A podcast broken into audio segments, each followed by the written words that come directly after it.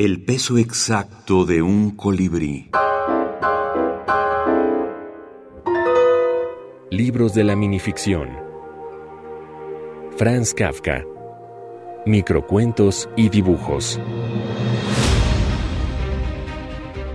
Prometeo. La leyenda intenta explicar lo inexplicable y ya que ella proviene de un fundamento verdadero, debe terminar otra vez en lo inexplicable. De Prometeo informan cuatro leyendas. Según la primera fue encadenado al Cáucaso porque había engañado a los dioses con los humanos, y los dioses mandaron águilas que tragaban de su hígado siempre creciente. Según la segunda, Prometeo, de dolor por los violentos picotazos, se recostó en el peñasco cada vez más profundamente hasta fundirse con él. Según la tercera, su traición fue olvidada en el curso de los siglos. Los dioses olvidaron, las águilas, él mismo. Según la cuarta, se cansaron del hecho sin fundamento. Se cansaron los dioses, las águilas. La herida cansada se cerró. Quedó el inexplicable peñasco.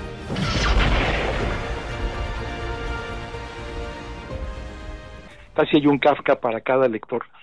bueno, yo recomendaría no solamente conocer estos textos breves, sino como decía, estos otros hallazgos de su biógrafo, eh, Stash, porque realmente hay muchos más, digamos, hay, hay más dimensiones de Kafka que las que las de, digamos, la tradición más eh, canónica, ¿no?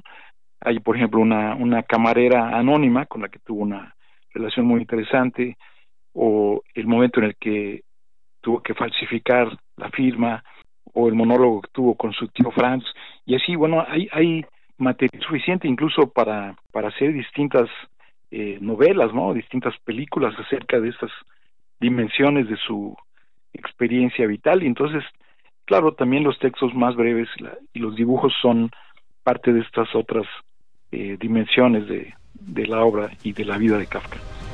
Lauro Zavala, teórico del cine y la minificción.